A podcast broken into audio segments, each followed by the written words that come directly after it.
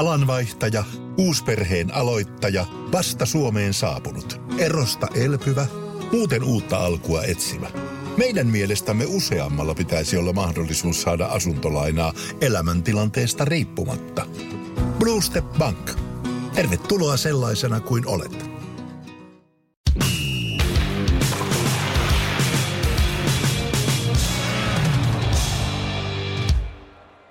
Kesäkuu vuonna 86 laulu Arttu Viskari, mutta nyt on kesäkuu vuonna 2023 ja sporttimeistereiltä on tulossa vielä kolme sen kappaletta jaksoja tälle tuotantokaudelle.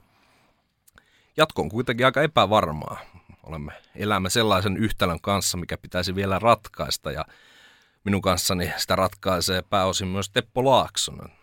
Mm. Morjes, morjes. Terve, terve. Joo, tosiaan ei vielä ihan, ihan varmaa voida tuosta ensi syksystä sanoa, mutta vähän lupaavia, lupaavia signaaleja tullut sen suhteen, että tosiaan yhteistyökumppania haetaan sinne mielellään ehkä useampaa, niin nyt on ensimmäinen tuolla ollut, ollut vähän niin kuin verkot, verkko on tarttunut, mutta yritetään vielä vähän viritellä, että jos sinäkin haluaisit tulla mukaan tukemaan sporttimeistereiden matkaa, niin nythän se on mahdollista.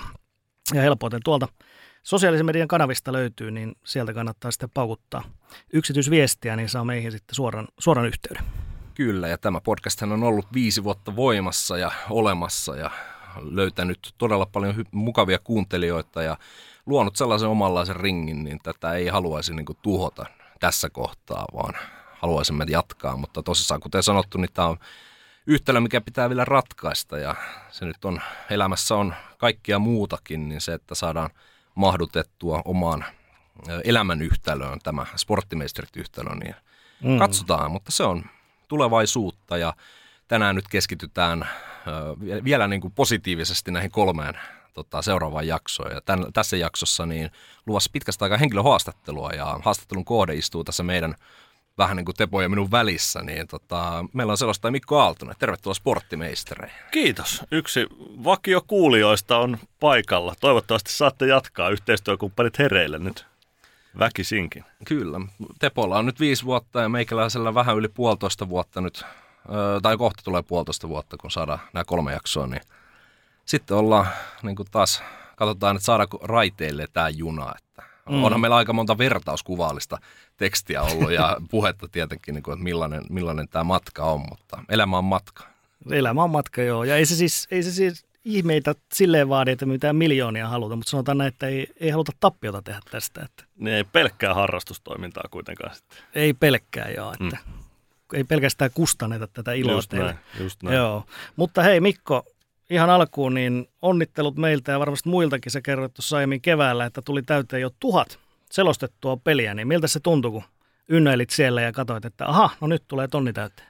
No kyllä se nyt kieltämättä hienolta tuntui. Mä jotenkin on niin kuin ajatellut, että, tai itselleni joskus pistin semmoiseksi merkkipaaluksi tai joksikin rajapyykiksen, että sitten kun mulla on se tuhat peliä selostettuna, niin sitten mä suostun olemaan kokenut selostaja. Niin kai mä nyt sitten on kokenut selostaja tällä hetkellä.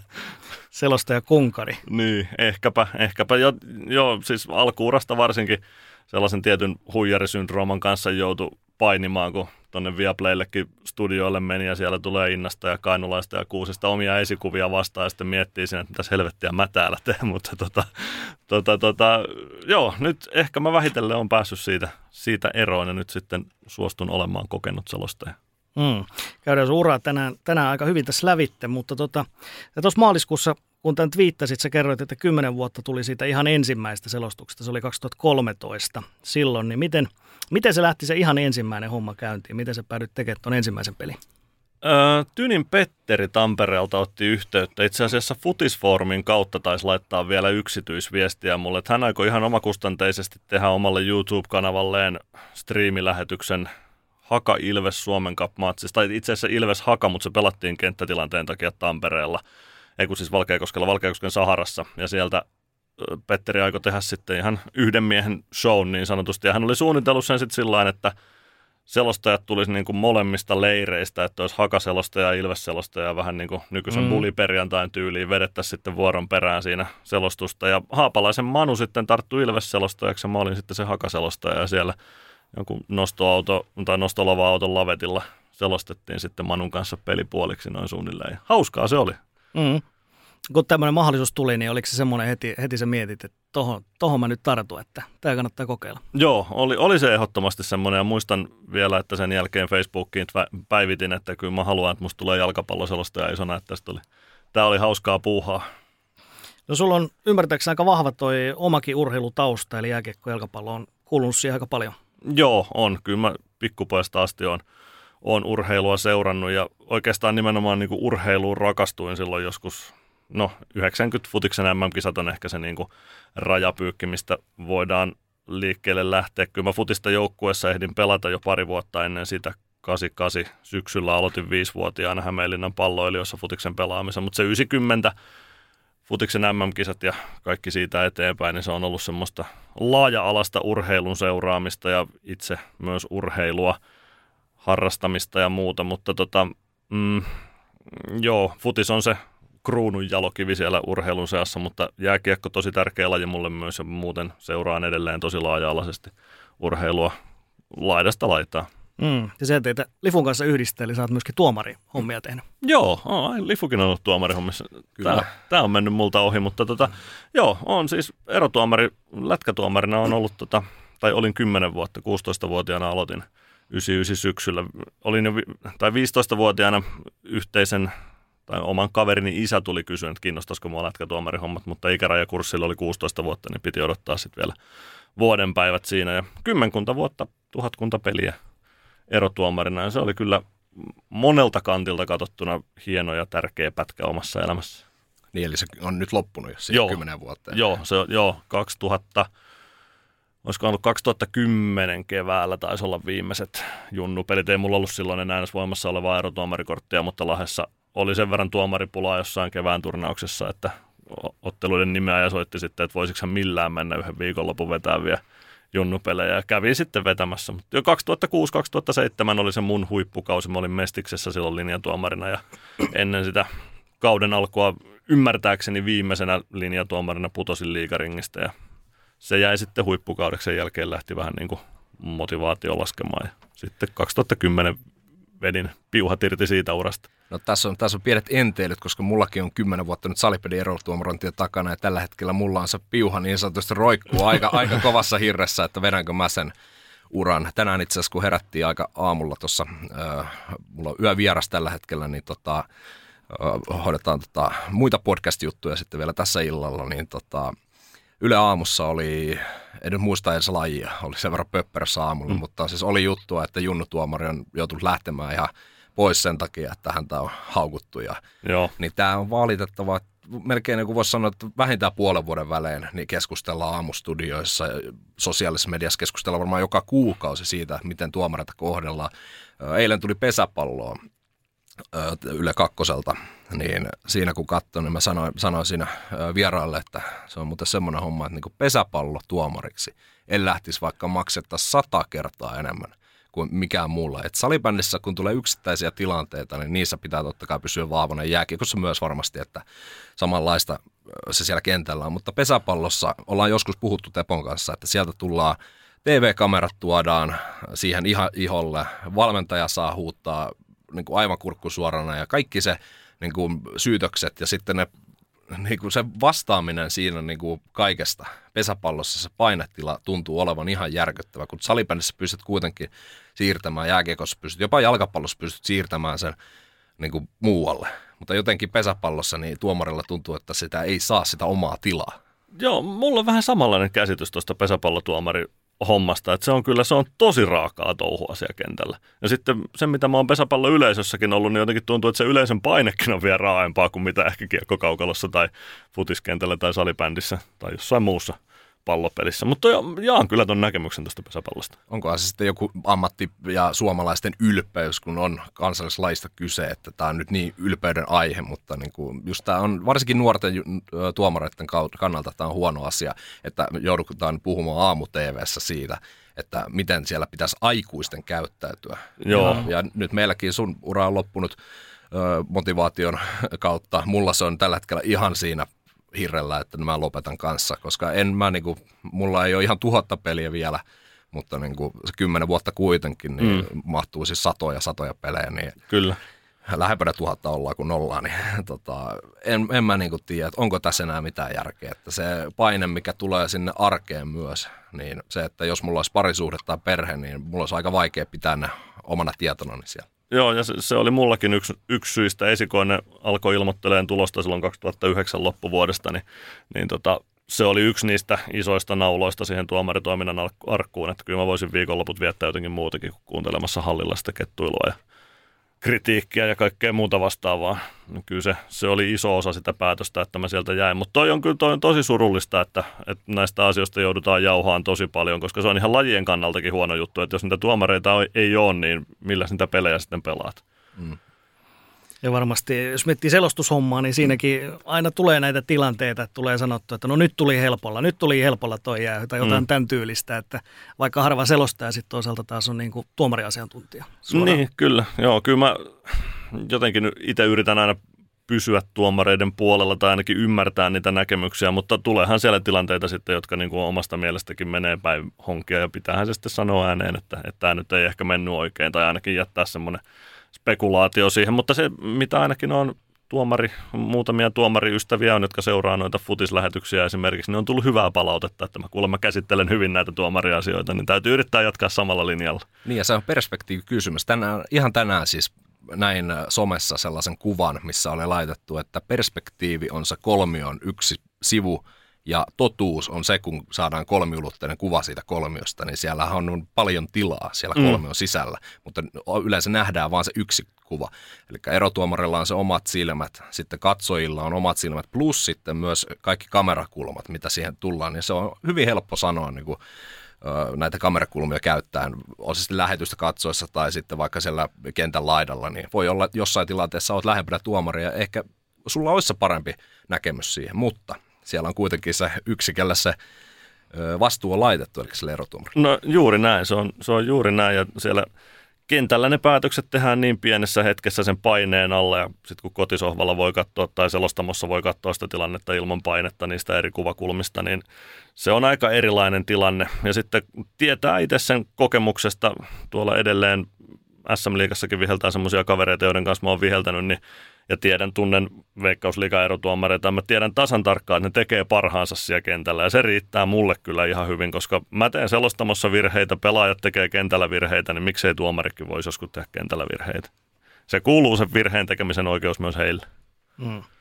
No jos palataan Mikko tuohon sun selostusuraan, niin sä tuossa itsekin noita kun ynnäilittaa noita Twitterissä, niin sanoit, että ensimmäinen kaksi ja puoli vuotta, niin niissä tuli se 18 matsia, eli, eli se oli vielä vähän tämmöistä niin kuin, voisiko sanoa hupia, harrastustoimintaa ehkä, mutta sitten viimeiset seitsemän ja puoli vuotta, niin siinä tulee sitten se noin tuhat, tuhat peliä, eli sitten taas tämä seitsemän ja puoli vuotta, niin tämä on ollut todella, todella raju meno sen jälkeen. Joo, se oli se alku, alku oli tota, käytännössä sitä, että oli vastapallo.com-niminen nettilehti, Haapalaisen Manu ja Alakokon Aki ja ketähän muita sitä pyöritti, mutta sitten pyydettiin siihen kirjoittajaksi myös mukaan. Sitten jossain vaiheessa ideoitiin, että voitaisiin tehdä sitten tämmöisiä mies- ja kännykkätyylin selostuksia jostain peleistä, missä mä oon paikan päällä, että mulla oli kännykässä applikaatio ja sitten sen applikaation soitin, upotettiin johonkin juttuun sinne sivuille ja sieltä pystyi kuuntelemaan sitten, kun mä höpötin kentän laidalla, että mitä siellä peleissä tapahtuu. Niitä tuli se just joku parikymmentä, mitä se nyt olikaan se lukema ja sitten se lähti oikein haipakkaan 2015 alkuvuodesta mä näin aamulehdessä ilmoituksen, kun paikallisradiokanava Tampereelta, Fan Tampere, ilmoitti, että he haluaa tai hakee keltavihreää ääntä selostamaan Ilveksen liigaottelut jääkiekkoliigasta heidän paikallisradiokanavalle ja lähin töihin siitä.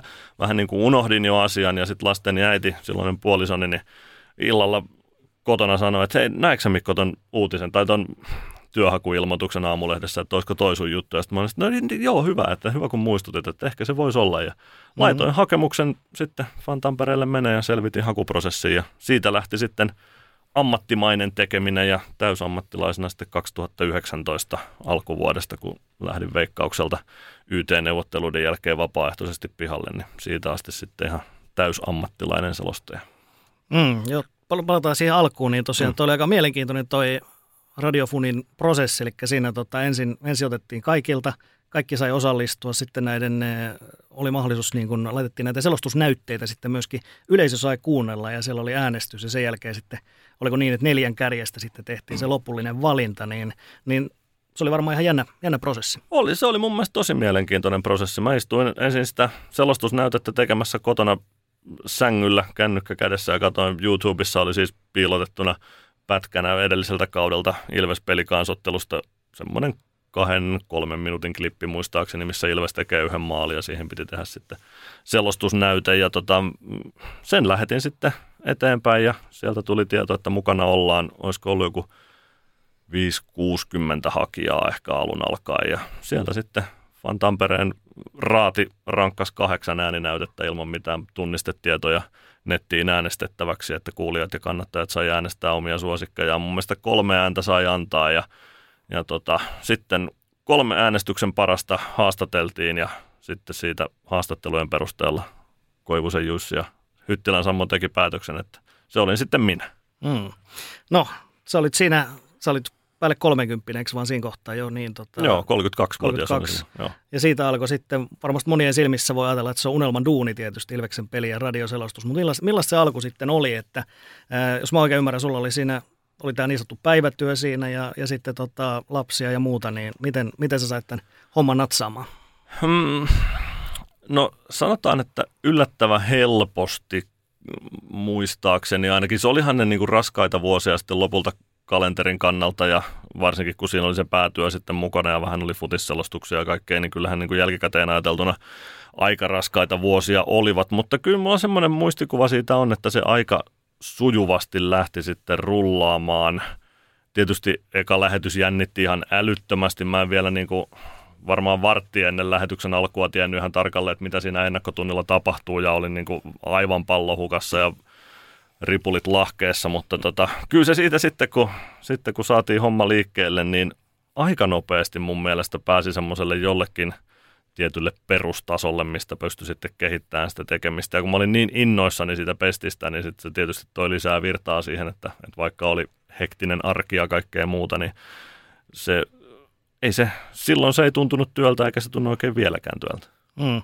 Lähtökohta varmaan vähän erilainen, jos ajattelee. Sä olit vähän tämmöinen niin sanottu late bloomeri, että sä olit kuitenkin päälle 30, että ei mitään niin kuin 19-vuotiaana olta aloitettu jo, niin onko jotain tiettyä syytä, että minkä takia sä et aikaisemmin ollut hakeutunut juuri, juuri tähän urheilumediaan? No toi, toi, on hyvä kysymys. Mä oon miettinyt tota samaa, koska mä pitkään siis jo ennen selostusuran alkua mietin esimerkiksi Voijonmaan opiston radiolinjaa, mikä nyt sitten muuttui ihan pelkäksi journalistilinjaksi ennen kuin mä sinne päädyin 2019 syksyllä, mutta tota, en, mä en ehkä osannut sitten jotenkin vaan hakeutua alalle. Mä en osannut pitää selostajan ammattia jotenkin semmoisena, että sinne jotenkin pystyy hakeutumaan. Ehkä se oli sitten vaan joku semmoinen, että ne on, selostajat on pudonnut jostain taivaasta sinne selostamaan Jumalan lahjana, mutta, mutta tota, niin en, en tiedä, kun mä oon pikkupojasta asti kuitenkin selostanut kaikki pihapelit. Mulla on se tarina selostajien osalta, mikä on ilmeisen tuttu selostajilta, kyllä, että, kyllä. että on selostanut ne kaikki pihapelit ja pitänyt tilastoja pihapeleistä ja seurannut kaikkia tilastoja ja muuta. Että kyllä se joku semmoinen suuntautuneisuus alalle on aina ollut, mutta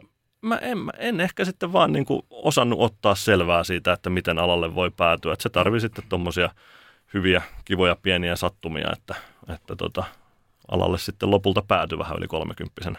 No itse voisin sanoa siihen sen, että ei niin kuin, joskus on Tepollekin se sanonut, että kun mäkin etin, niin kuin, mä oon pitkään miettinyt myös mm. niin kuin selostamista, journalismia, nyt sitten puolitoista vuotta sitten, pari vuotta sitten tulin vasta alalla, niin ei se niin kuin, kun kouluissa käydään näitä oppilaan ohjauksia, niin esimerkiksi meillä lukiossa viimeisen vuoden, kun Apina oli niin sielläkin niin vaihtoehdot oli aika lailla siihen sellaiseen vihkoseen laitettu. Ja ne oli opettaja, lääkäri, näitä. Ja sitten siellä kun sanoi jotain, että eikö se ole mitään niin kuin luovaa alaa, mm. älä sä nyt lifu sinne niin kuin ala. Että mm. Nämä on, nämä on niin kuin helppoja, näissä on reitti valmiina. Niin, mutta mitä jos nämä reitit näyttää ihan päin, niin kuin ymmärrän. Ei kiinnosta, no, niin. Ei, niin.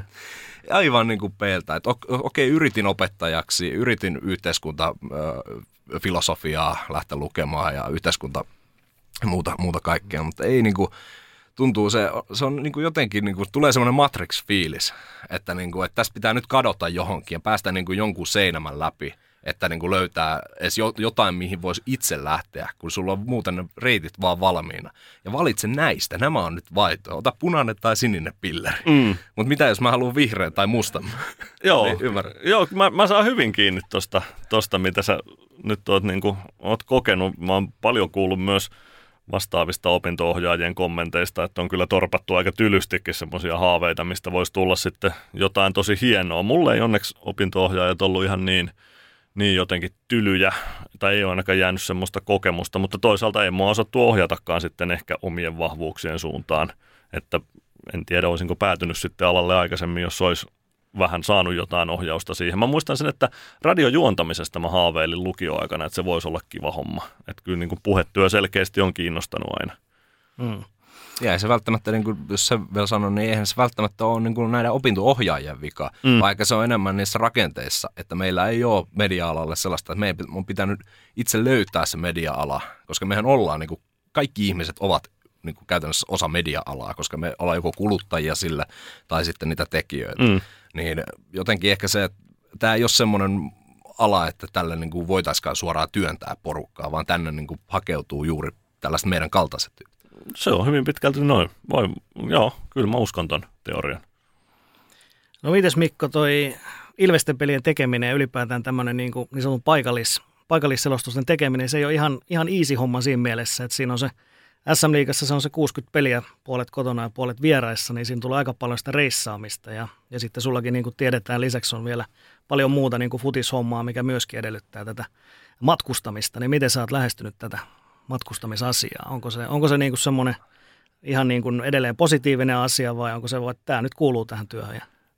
No kyllä se enemmän on tota, että tämä nyt kuuluu tähän työhön, että se on sitä sen niin kuin – unelmatyön kannattelemaa asiaa. En mä minkään muun työn takia matkustaisi näin paljon kuin tämän takia. Se on ihan selvä homma, mutta siis on se, kyllä se välillä on raastavaa lähteä johonkin marraskuiseen räntäsateeseen painaan tuosta maanantai tiistai välisenä yönä jonkun valioliikapelin jälkeen, kun on käynyt valioliikan kiimaslotin selostamassa ja siitä sitten kotia kohti tai jonkun Ilveksen tappion jälkeen Lappeenrannasta lumituiskussa kohti Tamperetta, niin ei ne aina niitä kaikkein herkullisimpia hetkiä ole. Ja ehkä tuossa on se tota puolta pitäisi ehkä vähän enemmän tuoda jopa esille, koska mäkin tosi paljon sosiaalisessa mediassa hehkutan sitä, että mä oon unelma ammatissa, niin mikä pitää paikkansa. Tälle pestille olisi tekijöitä paljon, on etuoikeutetussa asemassa, että saan tehdä työkseni sitä, mistä tykkää ja semmoista, mikä ei tunnu työltä, mutta samalla kun se on unelma-ammatti, niin kyllä se on myös työ. Että se, se pitäisi jotenkin pitää myös esillä, että tämä on mun työ, mistä mä saan elantoni ja ehkä se niin kuin muistutuksena tuottajillekin, että kyllä tästä maksaakin pitää. Mm. Niin, tuossa kokonaismääristä vähän puhuttiinkin jo, mitä, mitä tähän mennessä uralla, mutta niin kun, mites vuositasolla oletko laskeskellut, mitä suunnilleen esimerkiksi tällä kaudella tulee selostuksia? Mm, en ole itse asiassa tätä kautta laskenut, mutta se on varmaan aika samoissa kuin viime kausi, eli se jää jonkun kymmenen peliä alle 200. Olisiko se viime elokuulta tähän nyt toukokuun loppuun, veikkaan 170-180 siinä haarukassa varmaan. Mm. Että jokainen ymmärtää, kun siihen lisätään sitten, siinä on ne matkat, mitkä sulla tulee melkein joka peli, ellei nyt Tampereella on näitä kotipelejä ja tota, sitten tietysti pitää peleihin valmistautua ja muuta, niin moni varmaan tuossa rupeaa kalenteri ynnäille, että miten, miten aika riittää. Niin, kyllä, kyllä sitä kyllä siinä joutuu välillä vähän semmoista pientä fakirityötä ho- hoitaan, että missä välissä niitä valmistautumisia tekee ja mitä, miten kaikkia, kaikkia tota asioita hoidetaan. Mutta siihen on aika hyvä sellainen jotenkin kaava ja rytmi ja rutiini löytynyt ja tietysti lasten ja äitiä täytyy kiittää siitä, että hänen kanssa sujuu kyllä kaikkien asioiden, lasten asioiden hoitaminen tosi sujuvasti. että siinä on yksi iso avain siihen, että tätä pystyy tekemään, tai mun ja lasten ja äidin vanhemmat, jotka, ja varsinkin meidän äidit, jotka hoitaa lapsia sitten tarvittaessa, niin aivan korvaamaton apu ilman heitä ei, niin kuin, ei tämä paletti pyörisi. Miten tämä reissaaminen kuitenkin, se on paljon sitä, että pelit on illalla ja sitten sieltä pitää vielä mennä kotiin, niin onko, onko tullut mitään tota, läheltä piti tilanteita tai semmoisia, että huomaa, että jumalauta nyt on kyllä väsynyt, nyt, nyt täytyy vaan pysähtyä? No jokuisia semmoisia, että nyt pitää ottaa pikku, pikku kahvitauko, vaikka en kahvia juokkaan, mutta hetkeksi pysähtyä johonkin huoltoasemalle. Aika vähän onneksi kuitenkin, ja sitten jos ajattelee jotain muita läheltä piti tilanteita, tilanteita jotenkin hirvien tai muiden eläinten kanssa, niin niitäkin on ollut kyllä tosi vähän. pitää olla onnellinen, että ei, ei ole sen enempää kuin olisi. Jostain Copa America-pelistä ajelin tuossa muutama vuosi sitten kesäyönä Helsingistä Tampereelle ja ajoin rusakkoa päin, niin se on varmaan pahin. Mm. Mutta siinäkään ei ollut mitään muuta, kun puskuriin tuli lommoa ja se maksoi tonnin verran se rysäys, mutta, mutta tota, ei, sen pahempaa ei ole kyllä ei ole vielä tapahtunut. On siis semmoisia kelejä on toki ollut, missä varmaan on riskit ollut läsnä. Joskus Oulusta tulin kiekkoselostuskeikalta Tampereelle sillä että pysähdyin Pulkkilan ABCllä, kun Pukkila, Pulkkila, kumpi se on? Pulkkilan ABC on siellä pohjoisessa, jo pysähdyin siinä syömään ja sen ruokatauon aikana alkoi semmoinen aivan älytön lumimyrsky, että sitten oli jämsään asti semmoista valkoista seinää edessä vaan ja ei niin kuin, en mä tiedä millä järjellä mä sieltä hengissä kotiin selvisin, mutta tommosia on, mutta kiitettävän vähän vielä toistaiseksi. Hyvä niin, hyvä niin. Ja edelleen, edelleen myöskin Ilveksen kanssa hommat jatkuu, mutta siihen tulee nyt tällainen aika mielenkiintoinen uudistus, voidaan sanoa Suomessa historiallinen uudistus, eli tota, paikallisradion sijaan niin Ilveksellä on nyt oma tällainen Ilves Plus-palvelu, jonka kautta sitten välitetään ensi kaudella noita pelejä ja sä oot siinä mukana sitten myöskin selostamassa niitä, niin millainen, millainen projekti?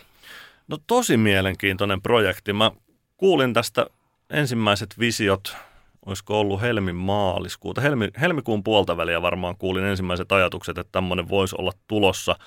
Se kuulosti houkuttelevalta ja sitten nyt toukokuun puolivälissä varmistui sitten se, että mä oon tässä selostajana mukana ja tosi innoissani odotan sitä. Pääsee tekemään hyvällä tiimillä. Mä tunnen tietysti nämä tekijät, jotka muut siinä on mukana, niin tunnen jo tältä tämän Ilvespestin ajalta aikaisemmasta tai aikaisemmista hommista. On, on laadukkaita tekijöitä, semmoisia, joiden kanssa kemiat osuu yhteen kyllä niin kuin ihan sataprosenttisesti. On kunnon resurssit ja osaamista vähän kaikkeen, mitä tuossa tarvitaan, niin ihan tarkkaan en tiedä edes kaikkea, mitä me vielä tehdään, että varmasti niin kuin ideoidaan kesän aikana ja ideoidaan syksyn aikana ja kehitetään tota, mutta siinä on kyllä avaimet tosi moneen, moneen erilaiseen juttuun ja tietysti se, että saan siinä selostajana sitten vielä toimia, niin se on mulle se kaikkein iso juttu. Niin ja kyllähän tämä niin kuin, kun Suomi urheilua niin kuin miettii ja nyt paljon puhutaan jääkiekkoliigan ja tota, ton liiton sarjojen välisestä kuilusta, että milloin se saadaan, niin kuin, siihen saadaan jonkin näköinen silta ehkä rakennettua. Mutta jotenkin tuntuu, että myös Suomi uh, urheilu TV-viihde, niin sekin on junnannut tietyllä tavalla aika pitkää paikallaan. Niin tällaiset projektit, mitkä tämäkin on, niin kuin, jos se on helmi maaliskuussa niin kuin ensimmäiset niin kuin, tota, ulostulot ja yhteydenotot tullut johonkin suuntaan, niin se on aika tuore homma kun nyt mennään kesäkuun alkua, niin tällaisista ne lähtee ja tällä tavalla kehittyy koko muukin ympärillä oleva mediakenttä. Joku, jonkun pitää tehdä jotain uudella tavalla, jonka jälkeen jotkut muutkin voi ehkä uskaltaa tehdä taas jotain uutta. Joo, näin mäkin sen näen, että, että aina tarvitaan joku edelläkävijä, joka vähän sitten muureja rikkoo tai uskaltaa kokeilla jotain erilaista. Ja tuo Ilveksen sometekeminen muutenkin on ollut sen verran edelläkävijä luokkaa tässä viime vuodet, että, että jotenkin ehkä voisi osata arvata, että tämmöistä sitten Ilvekseltä tulee. En tiedä sitten kuinka pitkään sitä oli suunniteltu, mutta mulle se, mä, mä kuulin ensimmäisen kerran siitä silloin helmikuun puolivälissä ajatuksen, että tällaista voisi olla joskus tulevaisuudessa tulossa. Ja nyt se tässä sitten vajaassa puolessa vuodessa saatiin siihen pisteeseen, että ensi kaudella ruvetaan tekemään. Ja tota, Suomessa ainutlaatuista toistaiseksi, jos mä oon oikein ymmärtänyt, niin NHLn puolella Edmonton Oilersilla on joku vähän vastaava – mm. vastaava juttu, joka jonkunlaisena benchmarkkina ehkä tässä sitten on toiminut, mutta tota, Suomessa jotain sellaista, mitä ei ole ennen tehty ja senkin takia odotan kyllä inne, innolla ja mielenkiinnolla sitä, että mitä kaikkea me päästään tekemään. Ihan varmasti. No jos puhutaan muista projekteista seuraavaksi, niin tota, futiksessa ehkä se ensimmäinen on varmaan, mistä on hyvä aloittaa, niin Veikkausliiga. Se on tannut ajallisesti olla siellä pisimpään mukana. Muistatko milloin oli ihan ensimmäisiä näitä veikkausliigapelejä? Mm, hyvä kysymys. Se on ollut varmaan, olisikohan se ollut sitten 2016 kesällä semmoisia, että mä oon tehnyt niin kuin ihan Veikkausliigan tilaamana tai Ilveksen tilaamana Veikkausliigalle ISTV-aikaa. Se taisi olla, väittäisin ehkä, että 2016 kesällä. Sieltäkin Oivio Janne pääsi tekemään Ilta-Sanomiin jutun, kun mä selostin olikohan Anthony Dafaa, joka teki maalin Ilveksen verkkoon niin, että veti hienon laukauksen yläkulmaan, mutta se oli kiekko, mikä meni sinne yläkulmaan, niin Janne pääsi sitten nettijutun tekemään siitä Iltasanomille, mutta joo, 2016 on ensimmäiset veikkausliikapelit ja se on kyllä, se on hieno juttu, että mä saan sitä sarjaa tehdä, koska mä oon sitä seurannut niin pitkään kuin muistan, siis ihan veikkausliikan alusta saakka käytännössä on sitä seurannut, niin tota, on, on mahtavaa, että saan veikkausliikaa tehdä. Sulla noin menee hyvin siinä käsikädessä koko ajan jääkiekko jalkapallo, niin tuleeko tosiaan näitä välillä, välillä tämmöisiä, että saattaa lipsahtaa se kiekko tai pallo? No enää ei ole kyllä pitkään aikaan tullut, mutta kyllä silloin ekoina, ehkä ekat pari vuotta, kun teki ristiin futista ja kiekkoa, niin kyllä siellä välillä futiskentällä oli punaviivaa ja kiekkokentällä palloa ja ties mitä. Kyllä ne välillä sekaisin meni, mutta ei, ei kyllä, en muista, että nyt olisi viimeiseen ehkä viiteen kuuteen vuoteen tullut enää. No mites Veikkausliiga ja ylipäätään Suomi-futis, niin nämä olosuhteet sieltä välillä nousee esille ja säkin oot tehnyt sieltä, oot tehnyt Kuopion mediakuutiosta ja Tampereella nakkikärrystä ja muita, niin muistako meille jotain erityisiä muita, muita paikkoja, mistä on tullut tehty Suomi-futista? No joo, sieltä vastapallo.com ajoilta muistuu kyllä hyvinkin yksi esimerkiksi Haka ja Töölön taiston välinen Suomen Cup-matsi tuossa Bollis Kutosella. Mä seisoin lumikasassa semmoisen rauta-aidan takana ja siinä sattuu olemaan sitten Helsingin liikuntapaikkapalveluiden tämä niin kuin auton lämmitystolppa, josta oli se luukku jäänyt auki, niin mä pystyin siitä lataan kännykkää ja mm. selostaan sitä lumikasasta sitten, kun Haka voitti taiston 1-0. 1-0, mutta joo, on on ne aika kirjavia ne olosuhteet. Mä oon joskus sitä twiitannutkin, että jos meidän perään joku työsuojeluvaltuutettu kattoisi, niin puolet kesän futiskeikoista jäisi varmaan tekemättä sen takia, että ne ei ole millään tavalla niin kuin järkeviä ne olosuhteet. Mutta tota, joo, on tehty tuotantoauton etupenkiltä, niin kuin monet muut kollegat, ja on tehty jonkun vaneripöydän päältä jostain nurmikolta ja ties mitä. Ja jo, vastapallo.comiin tein myös Joensuusta Hakan Suomen Cup-matsin sillä että lopulta latasin kännykkää kuuluttajan semmoisen jonkun merikontin reunassa sillä että mä en nähnyt kolmannesta kentästä, että kaksi kolmasosaa kentästä näin, mutta toinen päätyi jäi näkemättä, niin sekin oli mielenkiintoista. Mites tota, Suomi-futiksesta meillä kuulijat sai myöskin esittää muutamia kysymyksiä, niin täällä monillakin nousi nous esiin. Tota, Valkeakosken haka muun muassa Eetu kysyi, että miksi juuri Valkeakosken haka, niin mikä tämä haka-juttu on? Minkä takia haka on sulle tärkeä seura? No se tulee varmaan jo äidin maidosta. Mun äiti on Valkeakoskelta kotosin ja hakaa kannattanut pienen ikänsä, tai nyt jo vähän pidemmänkin ikänsä, ja nyt mä oon saanut hänet takaisin kausikorttilaiseksi houkuteltua tehtikselle. Mutta sieltä mä oon se varmaan äidin maidosta imennyt, imennyt tota hakalaisuuden. Ja sitten se lyötiin lukkoon Hämeenlinnassa, missä mä oon oman lapsuuteni ja nuoruuteni viettänyt, niin siellä mun kaksi parasta kaveria oli sitten semmoisia, jotka oli Helsingistä muuttanut Hämeenlinnaan niin tota, he tietysti kannatti pihapeleissä HJK ja mun piti ottaa sitten oman synnyin kaupunkini eli Valkeakosken seura Haka, Haka siihen sitten pihapeleihin. Ja siellä on monet monet katkeran suloset HJK-hakat ja Haka HJK väännetty takapihan kentillä. Ja siinä ratkesi tietysti tai lyötiin lukkoon se, että HJK on mulle myös se rakas vihollinen aina ja ikuisesti, että, että noilla askelmerkeillä se Haka on Haka on pysynyt näihin päiviin asti mukana. Sitten kun itse sai ajokortin 2001, niin helpottu tehtikselle pääseminen, pysty käydä katsomassa pelejä siellä ja 2005 olin mukana perustamassa Hakapeliittoa ja sitä kannattajaryhmää. Sen mukana touhusin puolenkymmentä vuotta noin suunnilleen ennen kuin sitten alkoi tuleen kuuluttajahommia tehtikselle ja muuta semmoista kiirettä, ettei sinne päätyyn enää ehtinyt meuhkaamaan, mutta kyllä se tärkeä seuraa. Ja vuosien varrella se kannattaminen on muuttanut vähän muotoonsa, että se on enemmän nykyään ehkä sitten se yhteisö, joka siinä Hakan ympärillä on. Totta kai se joukkueen tekemisiä seuraa ja haluaa, että Haka menestyy ja voittaa, mutta jotenkin se on se semmoinen lämmin tunne, mikä siitä Haka-perheestä tulee ja siitä jotenkin, että omat juuret on siellä Valkeakoskella. Mä ehdin 13 päivää elämästäni asuun siellä, mutta jotenkin se ilmentää niitä mun juuria, että, että Haka on siellä. Se on jotenkin tosi tärkeä asia. Me ollaan joskus puhuttu muutamankin otteeseen siitä, että kun me ollaan kaikki niin kuin media-alalla erilaisissa tehtävissä, on se sitten toimittajatehtävä, selostaja ja muuta vastaavaa, niin kaikilla meillä on myös se työminän lisäksi se henkilökohtainen minä, kellä voi olla niitä subjektiivisia lempparijuttuja, on se sitten tässä tapauksessa hakaa. Mulla se on ollut pienenä Helsingin Jokerit ja totta kai KTP, Titaanit Kotkassa niin kuin kannattanut aina, aina kotkalaisia joukkueita. Sitten ulkomailta, ne on ollut kaikki Chicagosta. Mm. Ei Suomen Chicagosta, mutta ihan siitä aidosta oikeasta Chicagosta kaikki mahdollisesta tota, NBA- ja NHL-joukkueet. Niin miten näet sen, että kun haetaan sitä, että mediakentällä pitää koko ajan kuitenkin olla objektiivinen ilman, ilman värilaseja, niin miten tämä sulle niin näkyy se, että kuitenkin sanot niin ääneen, että Haka on niin lemppariseura, mutta sehän ei niin poista mitään muuta, tai se ei estä mitään, teke, tai sua tekemästä mitään, tai tässä tapauksessa sitten vielä Ilves, mm. niin kuin jääkiekon puolella. Että sitten kun on, on niin kuin jonkun joukkueen oma selostaja, että selostat vain sen joukkueen pelejä esimerkiksi, niin eihän siinä sinänsä pitäisi olla mitään ristiriitaa, vai onko siinä mitään ristiriitaa? No en mä näe siinä mitään ristiriitaa, se on sitten ihan ammattitaito ja ammattiylpeyskysymys, että, että pystyykö niitä, vaikka pystynkö mä selostaa hakan pelejä, on selostanut ja selostan tällä kaudella ja en muista, että olisi kertaakaan tullut palautetta, että mä olisin jotenkin vetänyt hakan suuntaan puolueettomalle alustalle selostaessani.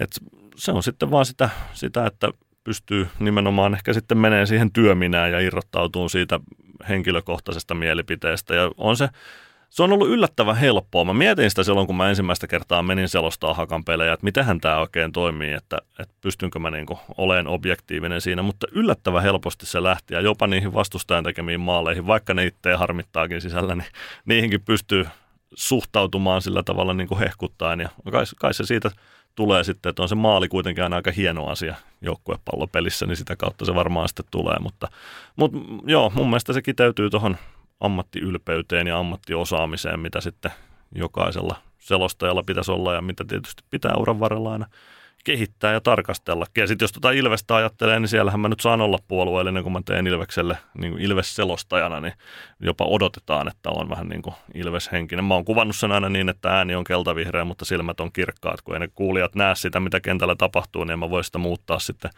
puheessani muuksikaan, mutta mä voin kertoa ne asiat vähän sitten keltavihreä sävytteisesti. Mm. Joo, ja sitten kun mietitään äh, suomalaisia maajoukkueita, niin ehkä me ollaan totuttu siihen, Mertaranta, Härkönen ja kaikki vastaavat. Silloin kun Suomi pelaa arvokisoissa jotain muutamalta vastaan, niin me melkein odotetaan juuri silloin sitä puolueellista suomalaislasien siniristi lasit päässä, että joo, nyt pitää olla vähän enemmän Suomen kannalta, mutta sitten kun mennään seurajoukkueeseen, niin siellä sitten toivotaan ja otetaan ihan klippejäkin, jotkut saattaa laittaa Twitteriä muuten someen, että hei, että kuuletteko tämän pienen painoeron äänessä, niin sitä ei välttämättä itse siellä selostuskopissa huomaa. Ja ainakin mulla on ollut semmoinen erotuomaroissa myös tapa, kun joskus on, että sä vedät tohon suuntaan. Niin mä nostan aina molemmat kädet yleensä pystyyn ja sanon, että siinä kohtaa, kun mä en pysty itselleni olemaan rehellinen mm. siinä työtilanteessa, joka tässä siinä tapauksessa on tuomarointi, niin mä lopetan.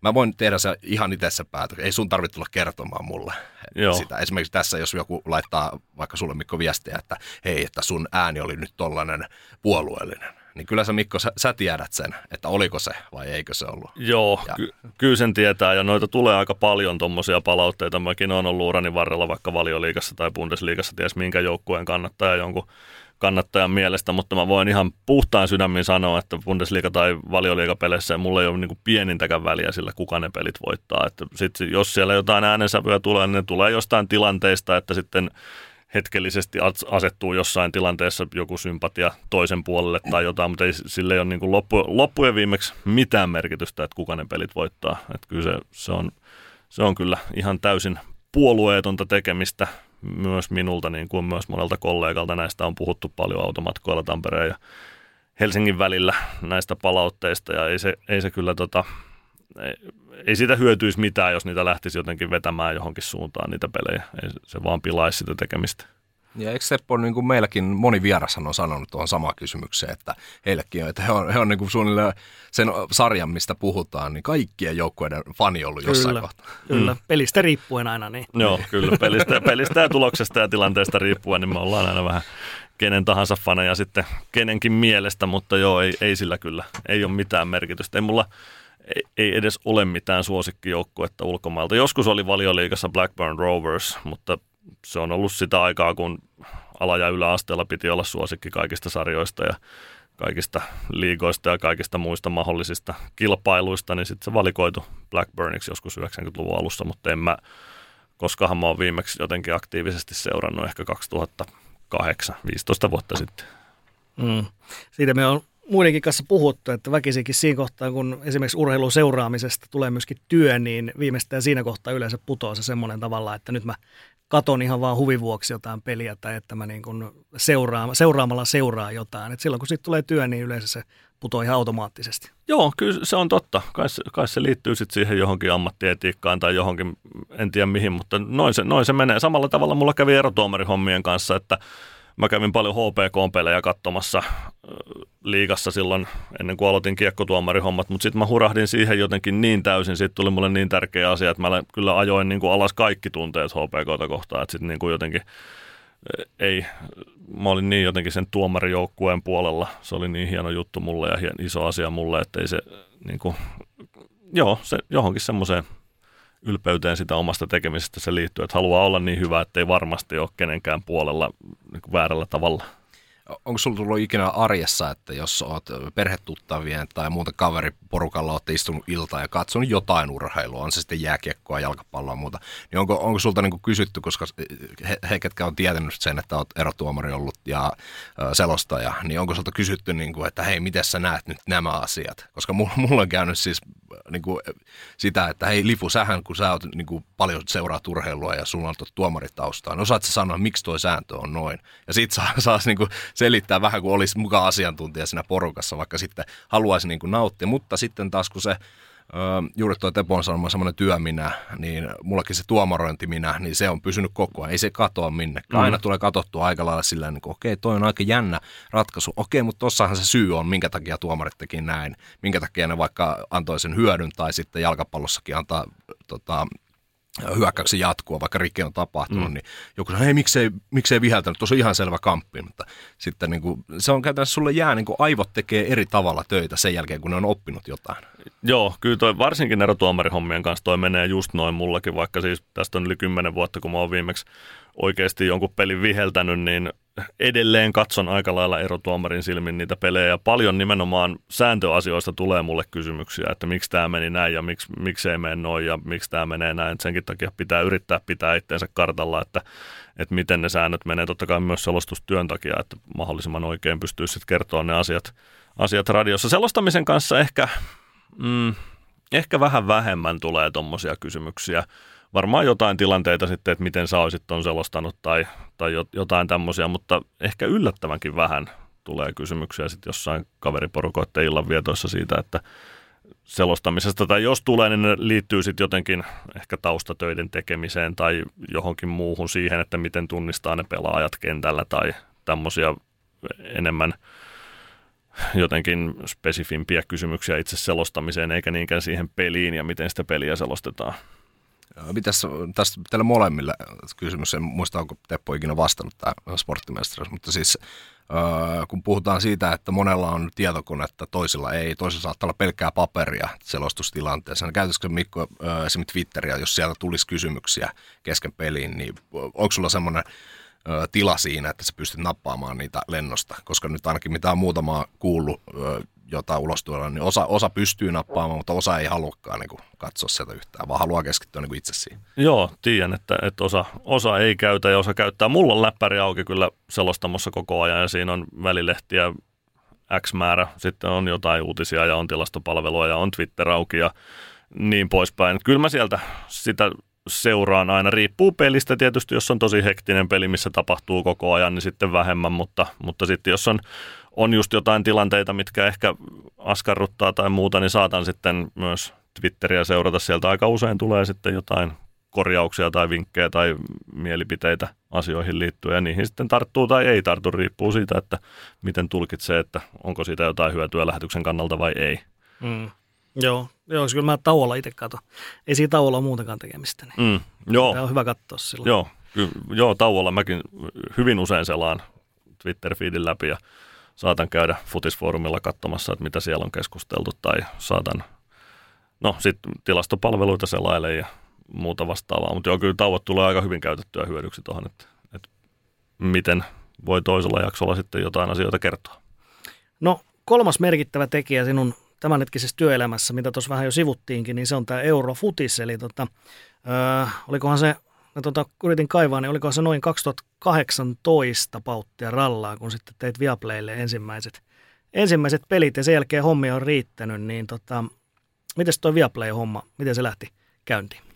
Se lähti käyntiin ymmärtääkseni, niin näin mulle on kerrottu, että meillä on, mä asuin Lahessa seitsemän ja puoli vuotta, pikkusen vajat seitsemän ja puoli vuotta, ja Viaplayn futistuottaja Antti Salo on myös Lahesta kotosi, ja siellä meillä on yksi yhteinen tai montakin yhteistä tuttua, mutta yksi näistä yhteisistä tutuista oli sitten, terveisiä vain Jussille Lahteen, jos kuuntelet, niin ja kiitoksia Jussille Lahteen. Jussi oli vinkannut Antille, että, että tsekkaappa tämä Aaltonen, että, että noita, kuuntele noita veikkausliikaselostuksia, että olisiko tässä niin kuin käyttökelpoinen jätkä teidän Viaplay-tiimiin. Ja Antti oli tsekannut ja sitten 2018 toukokuussa tuli viestiä, että kiinnostaisiko tehdä pari koeselostusta kesäkuun alussa. Silloin oli Viaplaylla noita mm, MM-kisoihin valmistavia futismaaotteluita, niin kävinkö mä niitä sitten kolme, neljä, jotain semmoista tekemässä siinä kesäkuun alussa. Ja sitten tuli Antilta viestiä, että joo, hyvin meni, että tervetuloa tiimiin syksyllä. Ja siitä se lähti liikkeelle. Sitten itse asiassa olisiko ollut ensimmäinen kesäkuuta, eli melko tarkkaan viisi vuotta sitten ensimmäiset äänen avaukset tein Viaplayn suunnalla. Mm.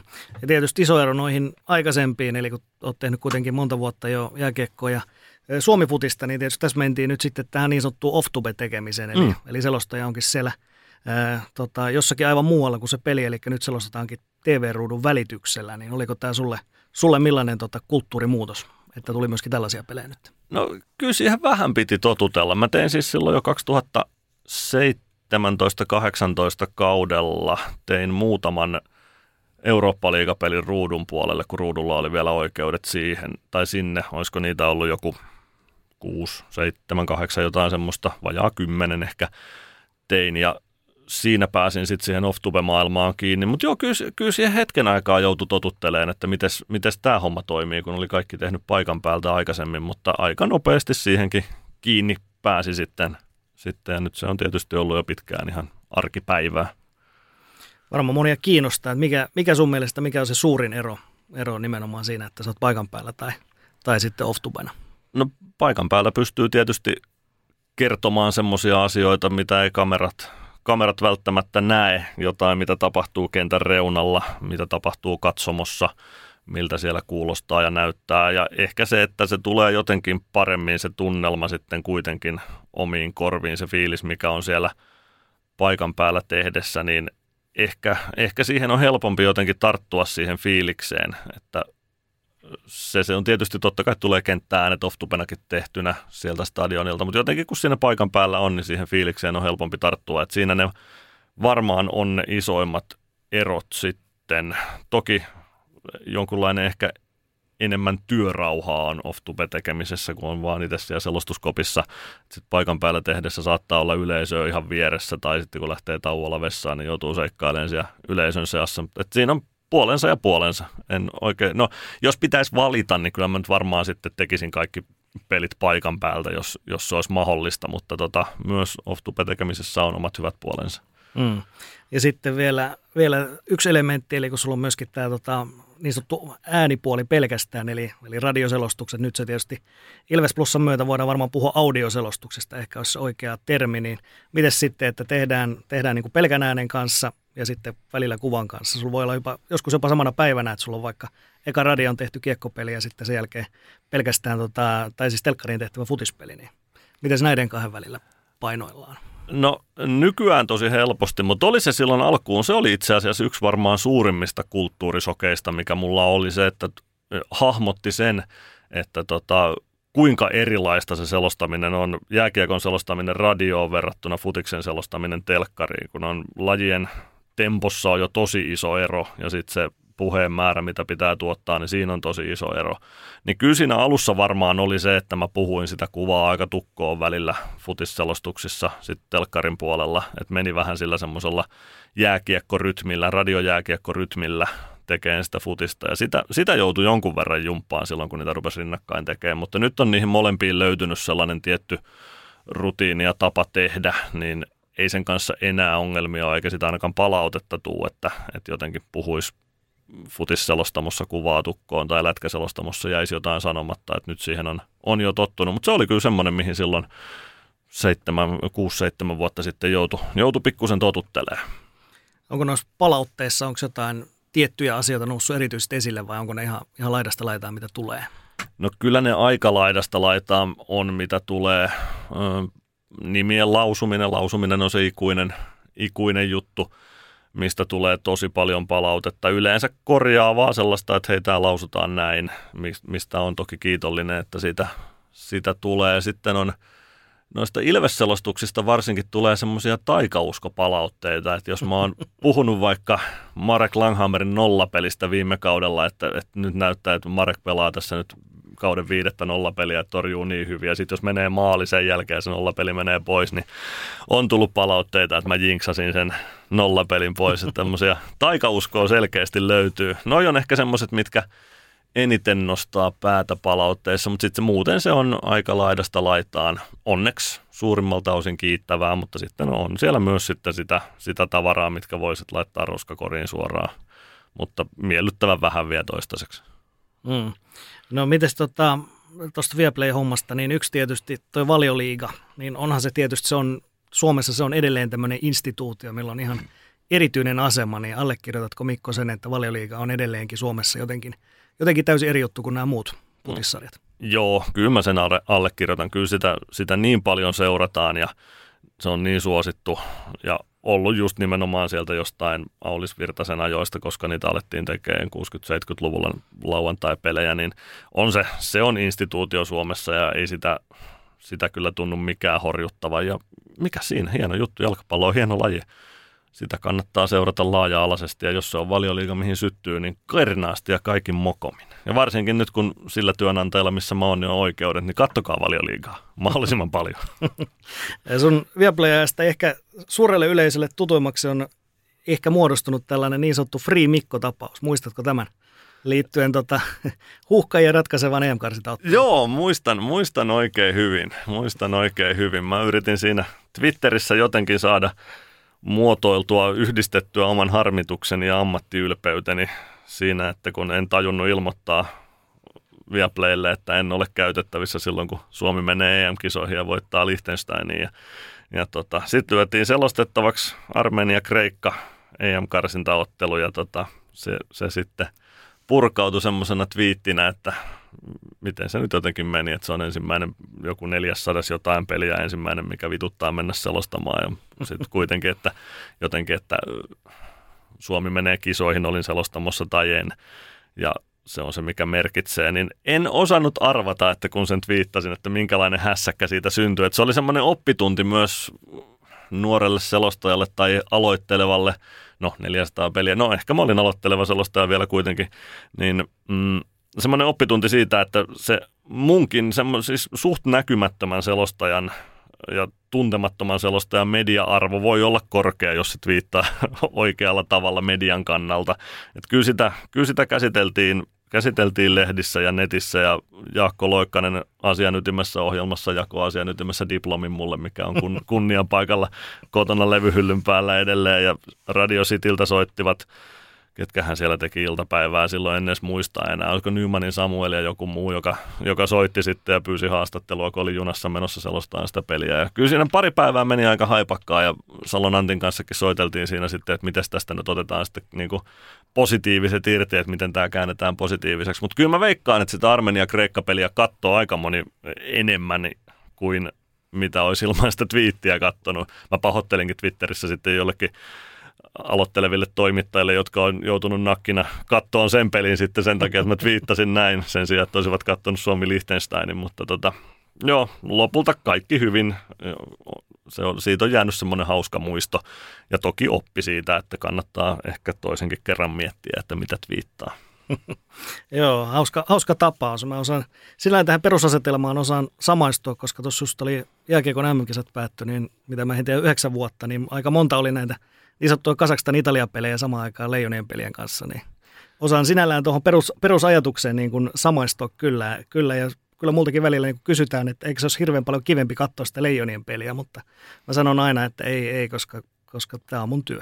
Joo, ja se, sitä oli tosi kiva tehdä sitä Armenia-Kreikkaa lopulta. Se oli hyvä matsi, sitä oli hauska selostaa. Mulla oli selostamassa kaksi ruutua kuitenkin siihen, mistä tulee sitten kanavakuva, niin mä pyysin MCRltä, että laittaa siihen se Suomen pelin pyöriin, niin mä pystyin sitten seuraamaan Suomen peliä siinä ja vähän niin kuin reaaliajassa sitten Armenia-Kreikka-pelin katsojillekin pystyin kertoa, mitä, mitä tota Suomen pelissä tapahtuu. Ja oli se, se oli kyllä tunnemyrsky. En muista kummin päin se meni, että kumpi niistä peleistä loppu ensin. Olisiko se mennyt niin, että Armenia-Kreikka taisi ehkä loppua pikkusen aikaisemmin ja sitten Suomen pelissä pelattiin lisäaikaa vielä hetkeä. Sitten mä pääsin kattoon sen siinä oman lähetyksen jälkeen, sen Suomen pelin – loppuun. Sitten kun se Suomen peli loppui, niin otin luurit päästä, laitoin ne pöydälle ja aloin itkeen siinä niin onnenkyyneliä siitä, että nyt se tapahtuu, että Suomi on kisoissa. Et niin kauan futisihmisenä on kuunnellut sitä kettuilua, että sitten helvetti jäätyy, kun Suomi on kisoissa ja jaada, jaada, jaada. Ja nyt kun se tapahtuu, niin kyllä siinä aika monen vuoden patoumat purkautui sinne RTI-talon ykkössalostamoon silloin. Se matsi 2019, öö, ootas nyt, oliko marraskuun puolta? Joo, oli Joo. marraskuun puolta väliä oli. Joo. Joo. Niin tota, se on varmaan suurelle suomalaisyleisölle ollut ensimmäinen matsi, missä he näkee tämän pitch invasionin. Mm. Eli että kannattajat hyppää sinne kentälle hakemaan ruohoa tai sitten mm. hakemaan vaikka hiukset sitten jonkun pelaajan päästä, mutta uh, niitähän näkee todella paljon ja nyt on, nyt on ollut surkuhupaisiakin tällä, tällä kaudella ollut, en nyt muista minkä maan sarjassa, oliko se tonne valioliigaan nousua? Vai, vai oliko tuon Bundesliigaan nousua, kun tota, on näin tuossa somessa vaan, että eräs joukkue oli nousemassa ja vieras, tai nämä kannattajat oli vieraskentällä, mm. hypänneet sinne kentälle, mutta sitten olikin, piti odottaa vielä yhden toisen ottelun tulosta ja siellä tapahtuikin käänne, että juuri kävikin huonosti, eli he ei nousseet, nousseetkaan sinne pääsarjaan. En nyt muista pahoittelua. HSV se taisi olla. Koska, HSV, joo, joo, joo kyllä, HSV, HSV, se oli, koska mä oon menossa selostaa nyt sitä HSV Stuttgartia tästä sitten sitä jälkimmäistä osaa. Joo, he joo. olivat jo nousussa kiinni, mutta Heidenheim pystyi kääntämään oman pelinsä vielä sitten, muistaakseni Jan Regensburgia vastaan kolmeen kahteen kahdella lisäajan maalilla ja